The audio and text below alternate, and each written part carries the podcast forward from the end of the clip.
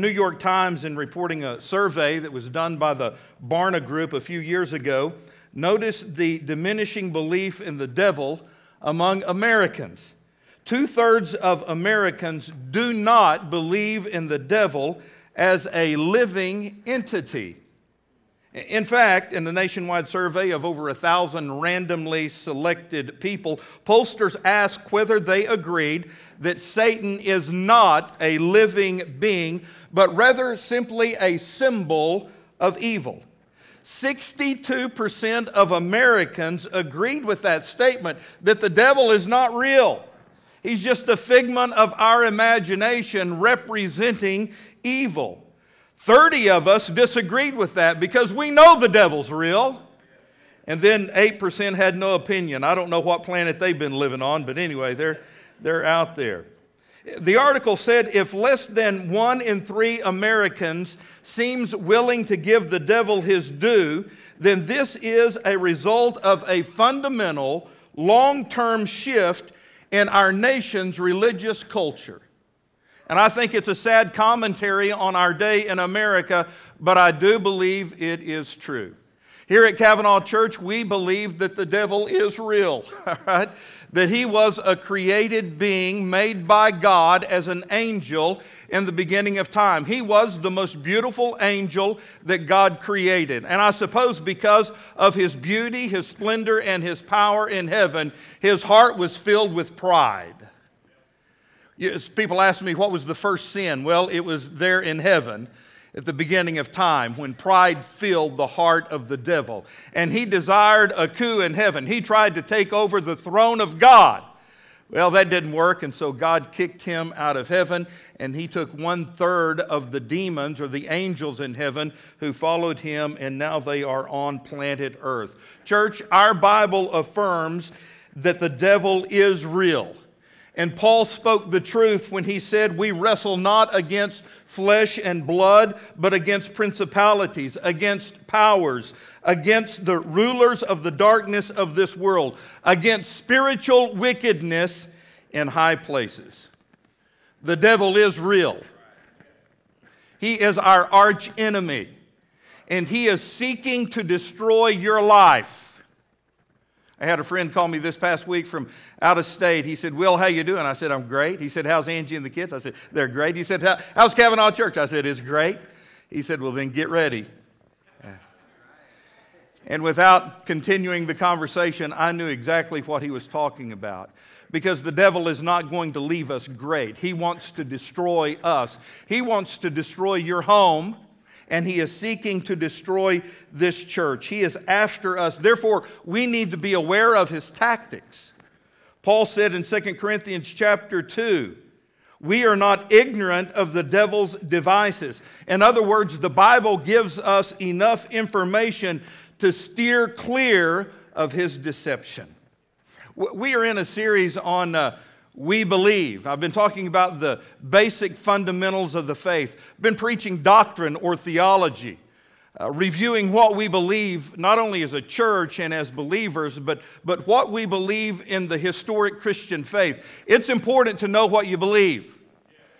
Uh, your behavior is determined by what you believe. And so I'm telling you, doctrine matters. And we need to be reminded of what we believe and why we believe it. We've talked about what we believe concerning God's Word, that this is the inspired, inerrant Word of God. And when it speaks, it speaks for God from beginning to end. We talked about theism, what we believe about God. We talked about Jesus Christ, what we believe about God's only begotten Son. And last week, we talked about what theologically is termed pneumonology. We talked about the Holy Spirit and what we believe concerning the Holy Spirit. I had not planned on speaking about the devil and talking about what we believe about Satanology, about the devil, and about demons. But because of some things that's been going on, not only in our world, but in my own life, I deem it necessary that we discuss today what we believe about the devil, our enemy, Lucifer, Satan. And it's interesting when you go back and study the scriptures how the Bible relates the deeds and the works of Satan to us. He is described in numerous different ways, and in at least four ways, he is compared to an animal. Don't you find that intriguing? I certainly do. For example, the Bible tells us that the devil is a dragon trying to devour God's Son. I want to throw a picture up on the screen, or in fact, Sherry's going to do it. Here's a picture of the Nativity. I will be climbing up in the attic here in a few weeks, and I'll be dragging down numerous nativity scenes. My lo- wife loves nativity scenes, and we'll have a house full of them. Uh, I've picked a picture out of a nativity scene that's pretty typical. We have the usual suspects up there. There's Joseph and Mary, and of course, the Christ child. We have angels above, and there's the star. We have shepherd and wise men assembled, and then there are all the animals. Uh, a plethora of animals in this nativity scene. I see a lot of sheep. There's a camel, a donkey, there's an oxen, uh, there's a, another donkey back there, and back on the fence, I don't know if you can see it, there's a chicken. Jason, can you see the chicken up there? You like the chicken up there, man? There, there's a chicken. All the farm animals. But you know what? I'm looking at that picture and I don't see a dragon. I mean, I've seen thousands of pictures of nativity scenes. I've even seen living nativity scenes, but I've never seen a nativity scene that contains a dragon. Yet a dragon was there. You know that, don't you? In Bethlehem that night when Jesus was born, there was a dragon, according to Revelation chapter 12. And in that passage, it speaks of a, of a woman who is pregnant and she is about to give birth to a child who will someday rule the nations with an iron scepter. In fact, a couple of years ago, I, I, preached from this passage, Revelation 12, at Christmas time. I called it A Lady, a Baby, and a Mean Red Dragon. Y'all remember that? Okay, it, it, was a good sermon. This is not that sermon, but I mean, it was a pretty good sermon. And, and we see that in Revelation 12, when Mary was about to give birth to a baby, that indeed a dragon was there and he was standing, waiting, ready to devour the child she was going to have. You don't believe me? Let me read it to you from the Bible. Revelation chapter 12, verse 1. And now a great sign appeared in heaven a woman clothed with the sun with the moon under her feet, and on her head a garland of 12 stars. Now, this woman, the mother of the child who would one day rule the nations with an iron scepter, is not so much a picture of the Virgin Mary as she is a picture of the nation of Israel. In the Bible, the Bible describes uh, the nation of Israel as the bride of Christ and that she would give birth to the Messiah who would change the world, who would bring salvation to mankind. And here in this passage, the nation of Israel, this lady is described in two different ways. She's clothed with the sun, and the moon are under her feet. That implies the dignity and the glory in her position as God's chosen bride, and it also reflects the dignity and the glory of her bridegroom, which is none other than the Lord of hosts. And it also describes this lady with having a, a crown on or, or a garland around her head with 12 stars in it. Those 12 stars represent, of course, the 12 tribes of Israel. But read on in verse 2. Then, being with child, she cried out in labor and pain to give birth. So the nation of Israel is about to give birth. To whom? The Messiah. The Old Testament had repeatedly predicted that a Messiah would come forth from Israel to bring salvation to the whole world. So, this lady was not only very pregnant, she was at the very moment of her delivery. In other words, the nation of Israel, as represented by the Virgin Mary, was great with child. She was crying out in childbirth pain. Thank the good Lord, I know nothing about that. You ladies are tough, I can tell you that. She was crying out in these childbirth pains, and the Messiah was about to be born. That is a snapshot of the Nativity. This is the birth of Christ. He is there in the stable, surrounded by sheep and camels and donkeys, But somebody else was there. We read about him in verse number three. Another sign appeared in heaven. Behold, a great, fiery, red dragon, having seven heads and ten horns, and seven diadems on his head. His tail drew a third of the stars of heaven and threw them to the earth. And the dragon stood before the woman who was ready to give birth. Listen to this to devour her child as soon as it was born. So the Bible is emphatic. Yes, indeed, the devil was there seeking to destroy God's Son. He was there orchestrating all of these world events, moving King Herod to slaughter all the baby boys of Bethlehem in a desperate attempt to do away with God's Son, with God's channel of redemption for the whole world. Hmm. Verse 5 She gave birth to a male child who would rule all the nations with an iron scepter. And her child was caught up to God and his throne. That last phrase, her child was caught up to God and his throne, is in reference to the ascension of Christ after his death, burial, and resurrection. Church, over and over again, the devil tried to defy and deny and destroy the Messiah. He tried to kill him as a baby in Bethlehem. He tried to tempt him as a young man in the wilderness. His demons sought to distract the Lord Jesus Christ at every turn. And in the end, Satan sifted the followers of Jesus Christ like wheat. And he took possession of one of their hearts, Judas Iscariot. He had the Son of God nailed to a cross and even sealed in a tomb. And you think he's done. But the good news is, three days later, Jesus Christ burst forth from that tomb. And then 40 days later, he was snatched up to God and to his throne at the ascension. He ascended to heaven in astounding beauty and absolute victory. Woo, man. Awesome. Here's what I want you to get this morning, though. Here's what you need to hear and understand. This is fundamental in understanding the struggle that exists in our world today and the battle that's going on in your heart and in your soul. Ever since Lucifer led that revolt in heaven, he's been trying to defeat God.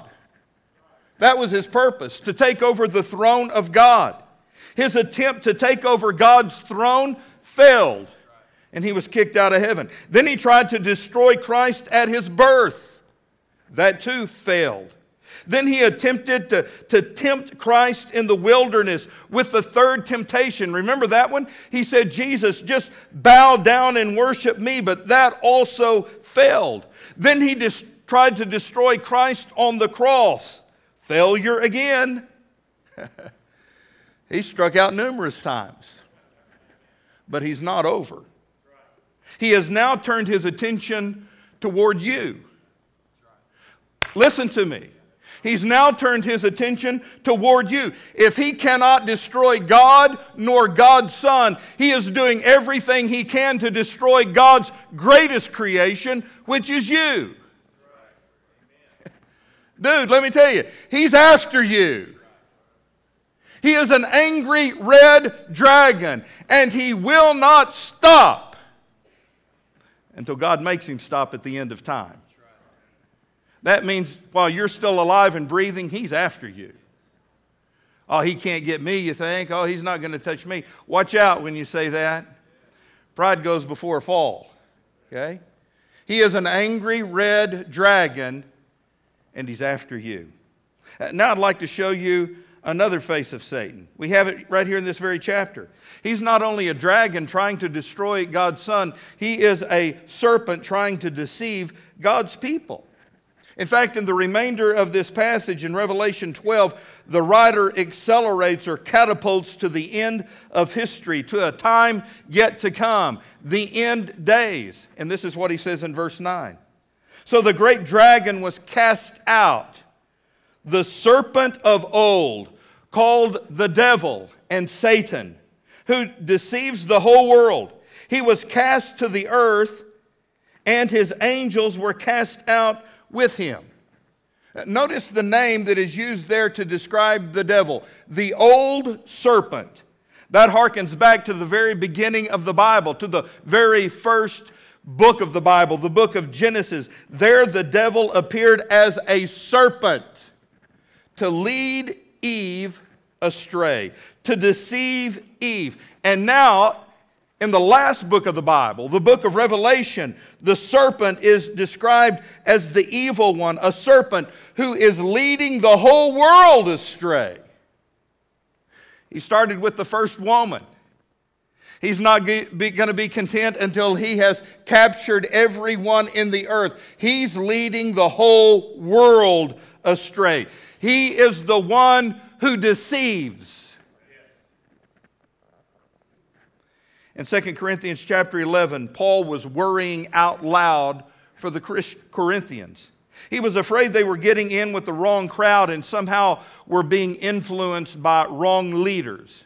And so this is what he said in verse 3 But I fear lest somehow, as the serpent deceived Eve by his craftiness, so your minds may be corrupted from the simplicity that is found in Christ. So he's out to deceive us with his craftiness. And you might wonder, well, how does the devil deceive us? How would the devil lead us astray today? Well, he's got the same plan, he just does it in different ways. And what I have taken note of is that part of his plan involves reversing our values and changing our morals. Now, I said this in the first service, and I'm going to say it to you guys. I'm going to sound old fashioned and old fogey, and I'm going to sound like an old fuddy dud, but that's okay, all right? Because that's what I'm becoming. I'm just becoming old. I, I understand that. I'm only 55 years old. only, only. But my oh my, the change I've seen in our society and in our world and in America and in America culture and in our morality or lack of morality in my lifetime is absolutely amazing. It is unreal. I was born in 1961, August the 15th, and it, that was just the, the beginning of a cultural change in America. The 60s really uh, brought in the, the hippie revolution and, and free, free sex, free drugs, free thinking. It, it really changed everything in our world. But you know what? Even when I was a kid, even when I was a teenager, America had morality at the core of our fabric. There were, there were just, it, we were a moral country, and there are some things that, that, that we just didn't put up with. We didn't allow. The, the programs that we see on TV today, they would not be allowed on TV back in, when I was a kid. We, just, we didn't have that trash on TV. Now, granted, we only had three channels that we could get.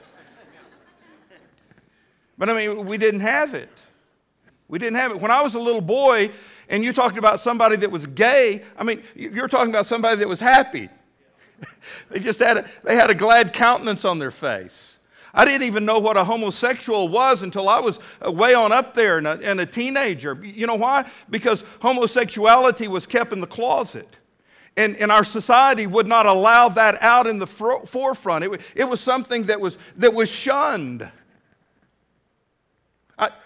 I didn't know what a transgender was until I was an older teenager. We, we didn't talk about God forbid, we would never have allowed a man to go into a lady's bathroom. I mean, I mean, just it wasn't, it wasn't accepted, it wasn't put up with. And if a man committed adultery against his wife and his family, that was looked down upon. It was shunned. My, how things have changed.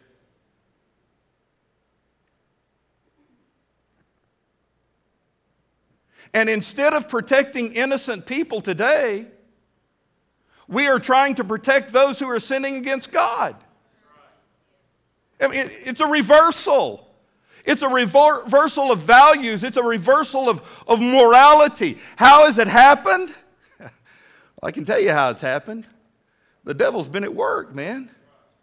Y'all know my middle daughter, Callie. She's uh, actually in Albania still, about to travel to the Philippines. Uh, Callie's a, man, she's just a smart kid. I'm telling you, I can say that as a proud daddy, uh, knowing that she didn't get it from me, right?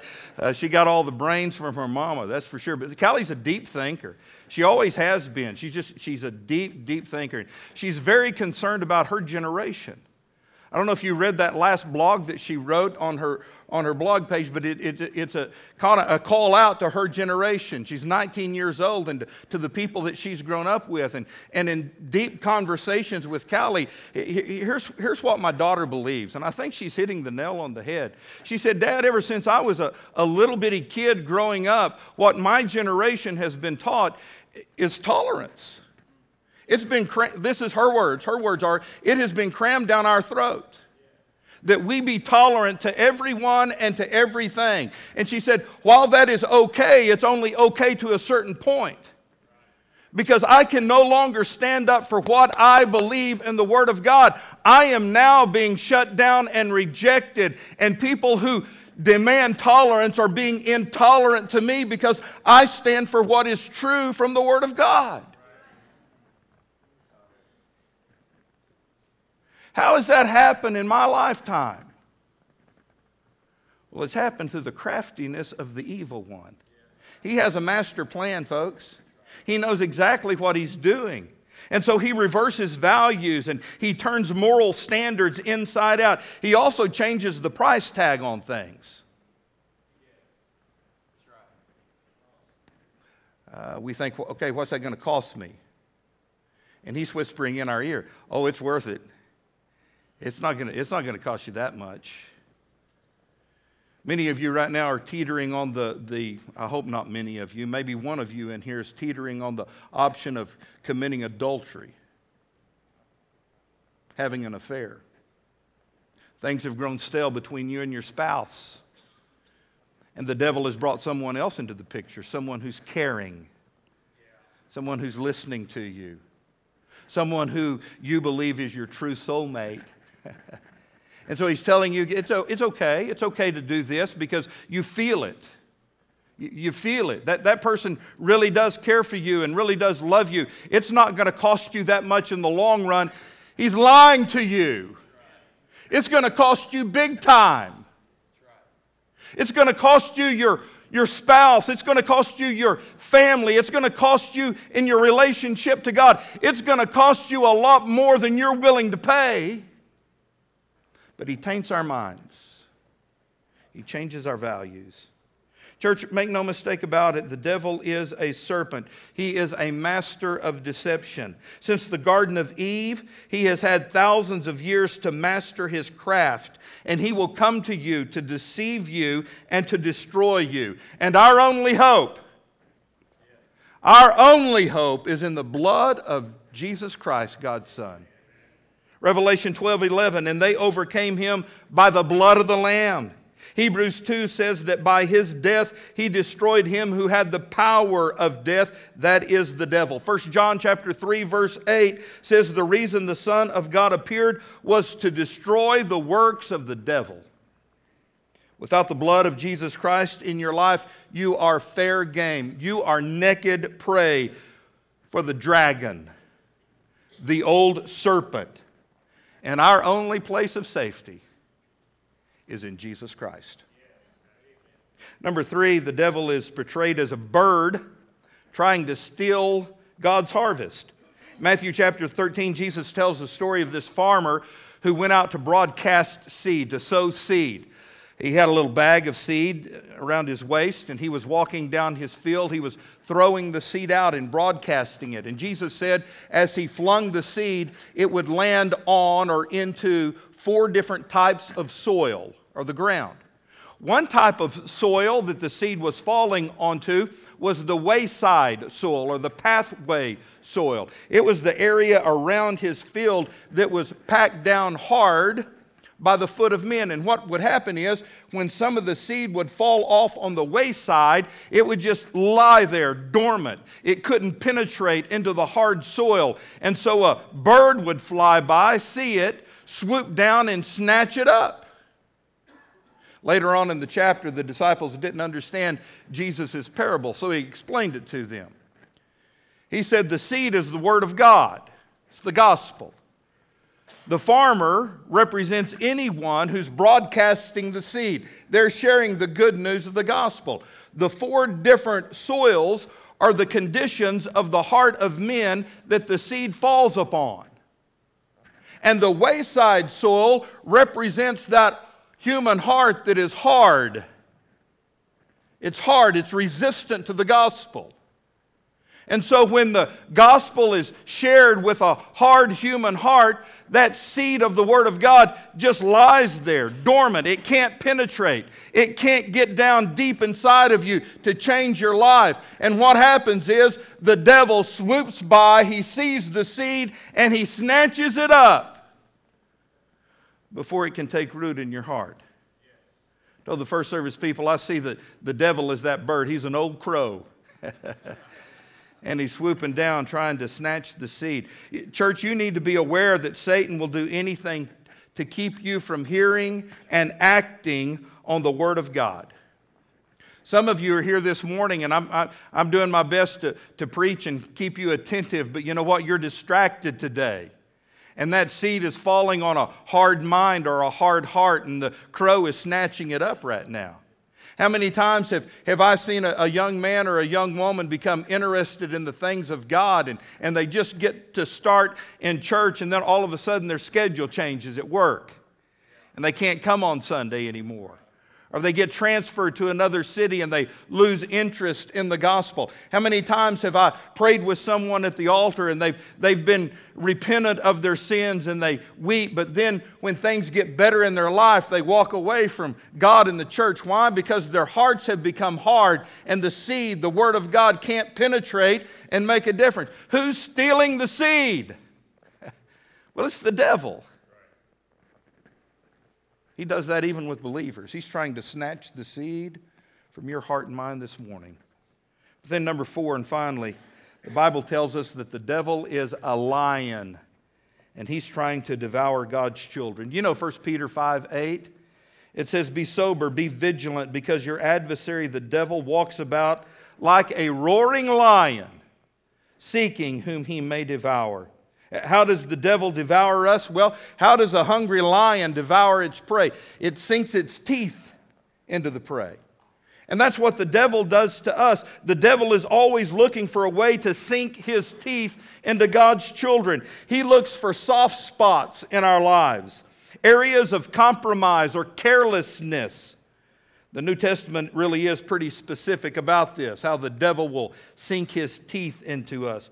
For example, in 2 Corinthians chapter 2, Paul is talking about forgiveness and that if you don't forgive other people, it's going to give the devil an opportunity to sink his teeth into you.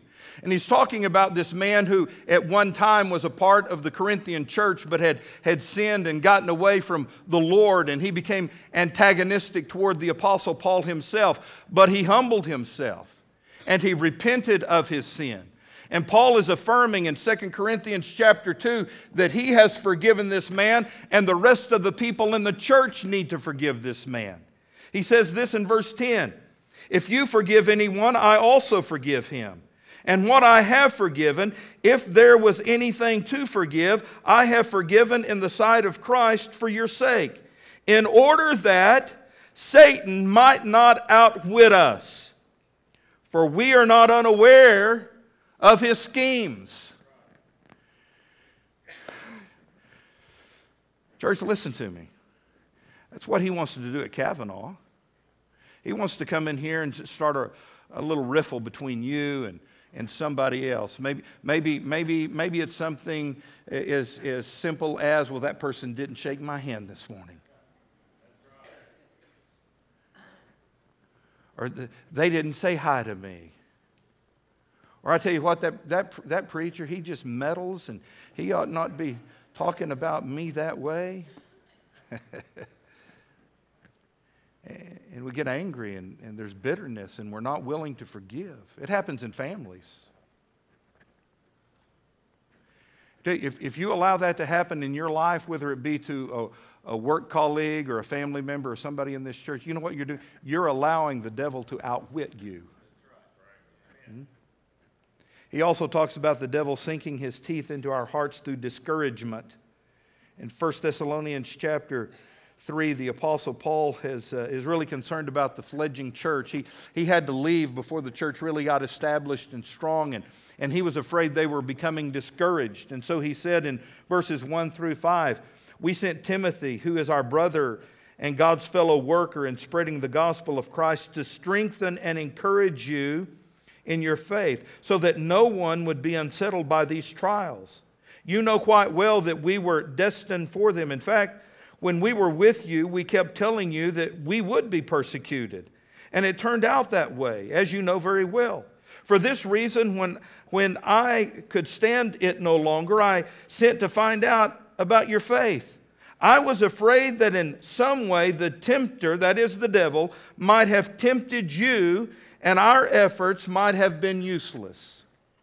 Can I tell you, he's still using that same ploy today? No matter how good your life becomes, the devil can sink his teeth into you and bring discouragement into your life. I don't get that discouraged when things are going bad because I'm going to tell you, I'm, I'm gritting it out. I'm hunkered down. I'm toeing the line when things are bad. I know what's going on. I get discouraged when things are going really good.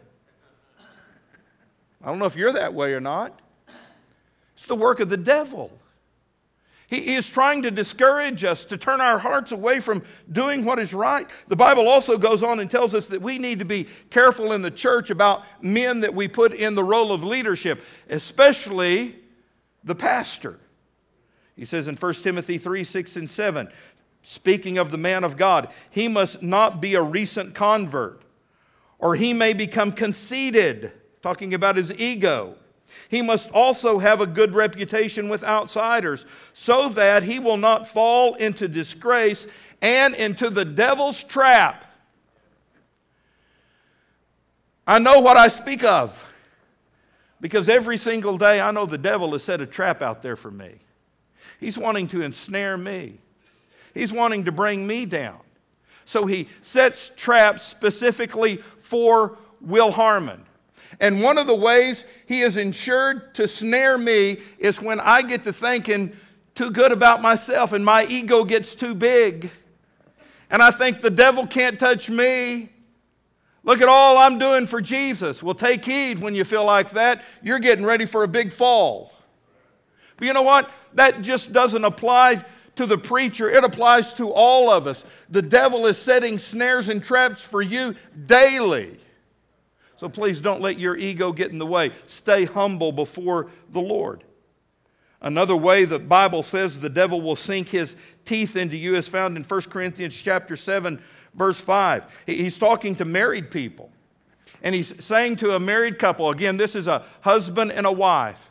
He's saying to them, don't let anything come between you and your spouse and specifically, I know all our kids are gone, your sex life.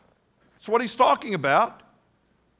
He said the only way you are to dis, uh, abstain from it is for a concentrated time of prayer, and then you need to come back together. Let, let me read it to you. He says in 1 Corinthians 7 5, do not deprive each other except by mutual consent and for a time, so that you may devote yourself to prayer. Then, as a husband and wife, come back together again, so that Satan will not tempt you because of your lack of self control.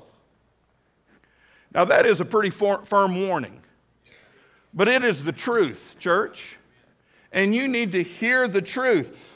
Husbands and wives need to, y'all need to memorize that verse, all right? I better go on before I get myself in trouble right here. Number five, he says the devil can sink his teeth into you when you become angry. In Ephesians chapter 4, verse 27, he says, In your anger, do not sin. Do not let the sun go down while you are still angry and do not give the devil a foothold. In other words, we give the devil a foothold, or to change the figure, we allow the devil to sink his teeth into us when we stay angry with somebody too long. Now, let's be honest, we all get angry, don't we? Some of you are angry right now. It's written all over your face, man. And sometimes we get angry with the people that we love the most. But the Bible is telling us hey, you need to shake that off. You need to resolve it quickly.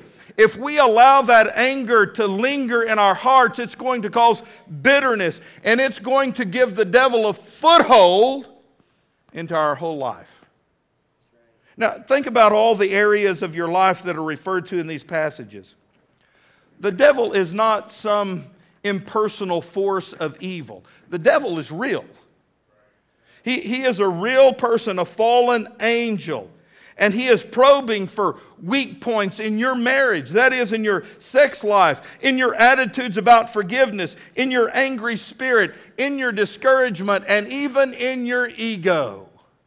And when he sees those weak points, he's going to seek his teeth into you because he's a lion. And he's trying to destroy you. Church, listen to me. The devil is very real. The devil is very near, and the devil is very dangerous. He is the accuser of the brethren, he is our adversary. He is Beelzebub, the, the prince and ruler of demons. He is the deceiver of the whole world. He is our enemy. He is the evil one. He is the God of this world. His name is Lucifer, the prince of the power of the air. He is the tempter. And today he's prowling around. He's like a dragon trying to destroy God's son. He's like a serpent trying to deceive God's people. He's like a, a bird trying to despoil God's harvest. And he's prowling around like a lion, seeking someone to devour. But, church, he's also defeated. See, he's defeated. He is our enemy, but he's already been defeated. He was conquered by Jesus Christ at the cross of Calvary. He was routed at the empty tomb. And there at the cross, we find a place of safety where we can escape the wiles of the devil. I read about a husband and wife who were robbed of their valuables. The thief not only took uh, a lot of their personal items, they stole a fortune in jewelry. But of all the things that were taken in jewelry that the wife owned, she said the greatest loss was a diamond studded cross that her husband gave her before they got married. And here's what she said I just love that old cross. It means the world to me. Well, I'm not talking about a diamond studded cross when I say to you, I just love that old cross. It means the world to me because that's just the way I feel about the cross of Jesus Christ, the symbol of death with which the Son of God destroyed death. Hebrews 2:14 says that by his death he destroyed him who held the power of death. That is the devil. Again 1 John 3:8 says the reason the son of God appeared was to destroy the works of the devil Friend listen to me without the cross of Jesus Christ in your life you are fair game. You are naked prey for the dragon, the serpent, the bird, the lion. And the only place of safety for you is in the blood of Jesus. I, think I've, i know I've told you this story before, but let me tell it to you again from a, a little different perspective. Um, I spent seven years in Pine Bluff, Arkansas. And uh, you know, I, I, I kind of joke about it sometimes, and I say that, that that was the most difficult time in my life in ministry, but I'm not joking. It really was. I faced more opposition from within and from without during those seven years than I, have ever faced in my whole life. I can tell you this uh, four years of Bible college and four years of seminary never prepared me what I, for what I faced in Pine Bluff. It was, it was like I was at the gates of hell for seven years. And the battle I did with the devil during that time was real. I can remember times uh, at 3010 Orange at our parsonage house where I'd go in the living room, and at night when Angie and Whitney were asleep in their bed, I would go to the living room and I would bury my face between the cushions of the couch and I would cry out to God. I would say, Lord, you got to help me because I can't keep doing this. It can't get any worse. and the next day it would get worse. I had a few opportunities to leave. Other churches called, but God never released me. He wouldn't let me go because he, he was teaching me some stuff. I will never forget the night. It was on a Saturday night. I don't know, it was like one or two o'clock in the morning, and, and I was dead asleep, and I just woke straight up. Have you ever had that happen to you? When you're just asleep, but then all of a sudden you are awake, you know? And I sat up in bed, and I knew, I knew somebody was in our house. We lived in a parsonage. The church owned the entire block. The church was there, the parking lot, then our house, the parsonage. I knew somebody had broken in, Tim. I knew they had. Now, back then I didn't own a gun. Now I own several guns. Uh, I didn't have a gun at my bedside, but if you break in my house at 905 Cary Lane, I guarantee you between my bed and the door, there are at least 10 guns. And if you break in to do harm to me and my family, I will shoot you. and then ask questions and witness to you later, all right? I didn't have a gun, my nightstand, but I did have a pair of nunchucks under my bed. I, I, had studied Taekwondo when I was a young boy, and I had my nunchucks, and I, I did. I pulled them out, man. I was. Angie was asleep. I, I went right across the hall to Whitney's bedroom. Whitney was just a little girl. She was peacefully sleeping. Went down the hallway to the next room. Nobody was in there. Turned off to the bathroom. Nobody in the bathroom. Went to the living room. No one there. No one was in the kitchen. No one was in the laundry room. I double checked the house because I knew somebody was, I could sense someone was in our house, but nobody was there. And then I felt it. There was an evil presence in that house, there was a demonic spirit there. And I, am I'm not saying this for the sensational, you know, I'm not like that. This was real. I knew evil was in my house. And I'll be honest with you, church, it scared me. It scared me. The, the hair on my arms and legs were standing straight up. I had, I had goose pimples all over me. I was scared to death because I knew a demonic spirit was in my house. I did not hear an audible voice, but I knew in my spirit the reason the demonic spirit was there. It said this to me I have come to destroy you your ministry, and your family. it was real. I did the only thing I knew to do. I started crying out to Jesus. I was in the kitchen of our little parsonage. It was a kitchen, kind of breakfast room, dining room, all combined. It was a pretty good sized room, maybe part of this stage. It was that big. And I, for two hours, I did nothing but walk circles in that kitchen, quoting scripture, claiming the blood of Jesus, denouncing the devil, holding the hand of God, praying his protection over my life, my ministry, and my family. For two hours, I duked it out with the devil. And finally, that spirit left, it was gone. I can remember that like it was yesterday. And God help me never forget that experience because the devil is just as real today. And just like he wanted to destroy me back then, he still wants to destroy me today. He wants to destroy my kids, my family. He wants to destroy this church. And he will if we allow Him to. So, dear Jesus, today we, we claim the blood of Jesus. We ask for the protection of God on our life and our families in this church. And, dear Jesus, if there is a single person in this room who has never accepted you as their personal Savior and Lord, may they come today and get under the blood of Jesus and be forgiven of their sins. Lord, I pray that we would sense the, the emergency state that we're in as a culture and as Americans. and how we need to pray for revival in our heart, our church, and in this world. And how, as parents and grandparents, we need to come today and pray a hedge of protection around our kids and grandkids. So I pray that that would happen this morning, dear Lord, as we open up our altars for a time of prayer. I pray that we would spontaneously respond to the Spirit's call and that we would not give the devil victory or a foothold in this service today, but we would come and claim the blood of Jesus. Lord, do something amazing in this room and in our hearts. For we ask it in the powerful name of Jesus.